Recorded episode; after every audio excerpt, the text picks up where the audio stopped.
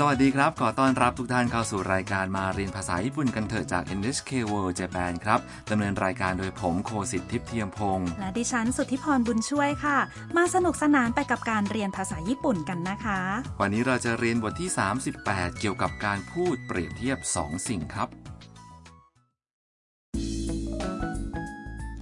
ทำนักศึกษาต่างชาติจากเวียดนามกำลังไปเที่ยวฮาโกเนะกับอายากะเพื่อนของเธอค่ะ ทั้งสองกำลังล่องเรือชมวิว อยู่ในทะเลสาบอาชิโนโกะค่ะ ฟังบทสนทนากันครับ タム中に座るそれとも外のデッキに行く外の方がいいですあー富士山綺 麗本当気持ちいい今日は晴れてよかったね มาดูกันไปที่ละบรรทัดครับ หลังจากลงเรือกันแล้ว อายากะก็ถามทำว่า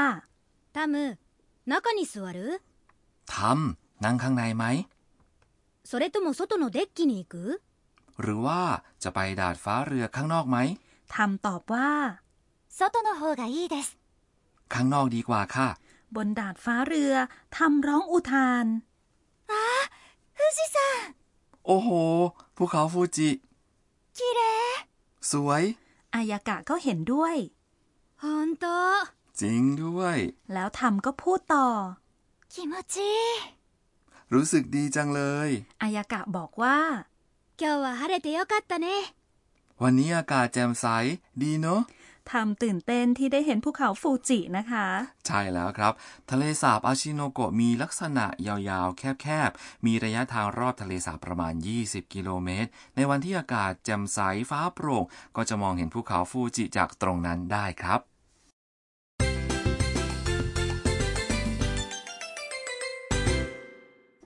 สำนวนหลักประจำวันนี้คือ ข้างนอกดีกว่า 外の方がいいです คำว่า 外 แปลว่าข้างนอก และ 外の方が คือการเปรียบเทียบ 外 กับสิ่งอื่น ซึ่งในที่นี้ก็คือข้างใน นั่นเองนะครับ ต่อมาคือ いいです แปลว่า ดี จุดสำคัญประจำวันนี้ครับ เมื่อต้องการเปรียบเทียบสองสิ่งและพูดว่า อันนี้อะไรอะไรมากกว่าอย่างอื่นทำได้โดยเพิ่ม の方が เข้าไปที่คำนามและตามด้วยคำคุณศัพท์ ต่อเข้าไปอีกครับ ในบทสนทนาทำตอบคำถามว่า อยากจะนั่งข้างในหรือข้างนอกบนดาดฟ้าเรือชมวิวค่ะ ใช่ครับทำใช้สำนวนนี้เพื่อสื่อความหมายว่า อยากจะอยู่ข้างนอกมากกว่าข้างในครับ ทีนี้ก็ฟังแล้วพูดตามไปเลยค่ะ 外の方がいいです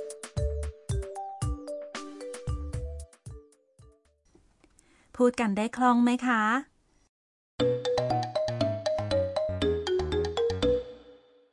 มาฟังบทสนทนาในสถานการณ์ที่นักท่องเที่ยวกำลังอยู่ที่ศูนย์ให้ข้อมูลแก่นักท่องเที่ยว เพื่อเปรียบเทียบห้องสองแบบของโรงแรมครับ 洋室と和室どちらがよろしいですか洋室より和室の方が広いですね和室にします มาดูความหมายกันครับ 洋室と和室どちらがよろしいですか ห้องแบบตะวันตกกับห้องแบบญี่ปุ่น แบบไหนดีคะ คำว่า 洋室 คือห้องแบบตะวันตก และ 和室 คือห้องแบบญี่ปุ่น ต่อมาคือ どちら แปลว่า อันไหน หรือในที่นี้ก็คือแบบไหน เป็นคำบ่งชี้ความถาม ว่าต้องการอันไหนระหว่างสองสิ่ง และคำว่า よろしい คือวิธีการพูดที่สุภาพของคำว่า いい แปลว่าดี และใช้พูดกับแขกหรือลูกค้าครับ 洋室より和室の方が広いですね ห้องแบบญี่ปุ่น กว้างกว่าห้องแบบตะวันตกนะคะ เมื่อต้องการจะชี้ชัดว่ากำลังเปรียบเทียบอะไร ใช้คำว่า より ซึ่งแปลว่า กว่า ต่อมาคือ 広い แปลว่ากว้าง 和室にします เอาห้องแบบญี่ปุ่นค่ะ คำว่า にします แปลว่าเอาหรือตัดสินใจเลือก เป็นการบ่งชี้สิ่งที่เราเลือกครับ มาฟังแล้วพูดตามเลยค่ะ 和室の方が広いですね洋室より和室の方が広いですね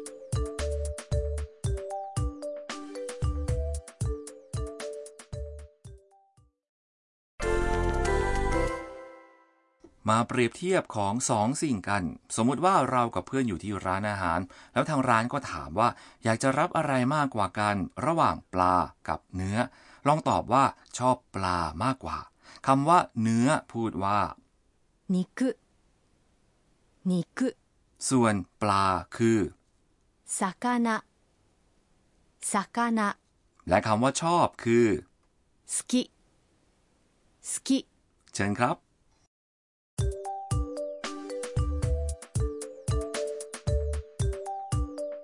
肉より魚の方が好きです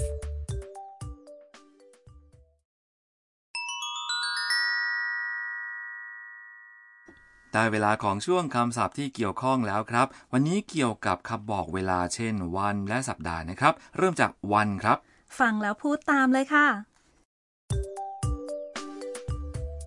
วันนี้ 今日 เมื่อวาน 昨日 พ รุ่งนี้ 明日 เอาละครับ สัปดาห์ครับ สัปดาห์นี้คือ 今週 สัปดาห์ที่แล้ว 先週 และสัปดาห์หน้า 来週 สำหรับเดือนก็แทนที่คำว่า สัปดาห์ 週 ด้วยคำว่า เดือน 月 ดังนั้นเดือนนี้จึงพูดว่า 今月 เดือนที่แล้ว 先月 และเดือนหน้า 来月 ส่วน ปีคำว่า ปีนี้พูดว่า 今年 ปีที่แล้ว 去年 และ ปีหน้า 来年 เอาละครับ มาฟังบทสนทนากันอีกครั้งครับ タム中に座るそれとも外のデッキに行く 外の方がいいです。あ富士山。綺本当。気持ちいい。今日は晴れてよかったね。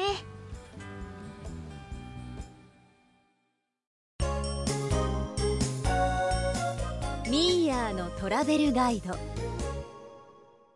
ได้เวลาของคำแนะนำการท่องเที่ยวของหมี่ย่าค่ะ วันนี้จะแนะนำภูเขาฟูจิค่ะ ภูเขาฟูจิคือภูเขาที่สูงที่สุดในญี่ปุ่นสูง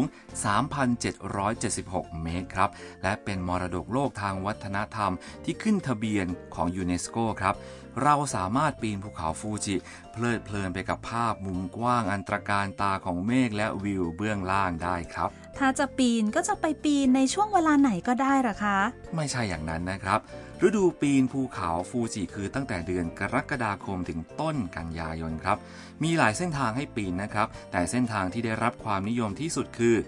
นั่งรถบัสไปยังฐานที่ 5 แล้วก็ปีนขึ้นไปจากตรงนั้น หลายคนไปพักแรมในที่พักบนภูเขาใกล้ฐานที่ 7 และ 8 ก่อน แล้วจึงมุ่งหน้าสู่ยอดเขาตอนเช้าตรู่วันรุ่งขึ้น เพื่อชมพระอาทิตย์ขึ้นครับ ใช้เวลานานแค่ไหนคะกว่าจะไปถึงยอด ขึ้นอยู่กับเส้นทางและลักษณะการปีนว่าปีนยังไงนะครับ แต่จากฐานที่ 5 ก็คาดว่าจะใช้เวลา 6ถึง 9 ชั่วโมงครับ การปีนเร็วเกินไปจะทำให้เกิดอาการแพ้ความสูงครับ ดังนั้นควรจะค่อยๆ ปีนไปช้าๆนะครับ นอกจากนี้แม้แต่ในฤดูร้อนอุณหภูมิก็จะต่ำดังนั้นขอให้เตรียมเสื้อผ้าที่อุ่นๆไว้ครับ ฟังแล้วก็อยากจะไปปีนให้ได้สักวันนะคะ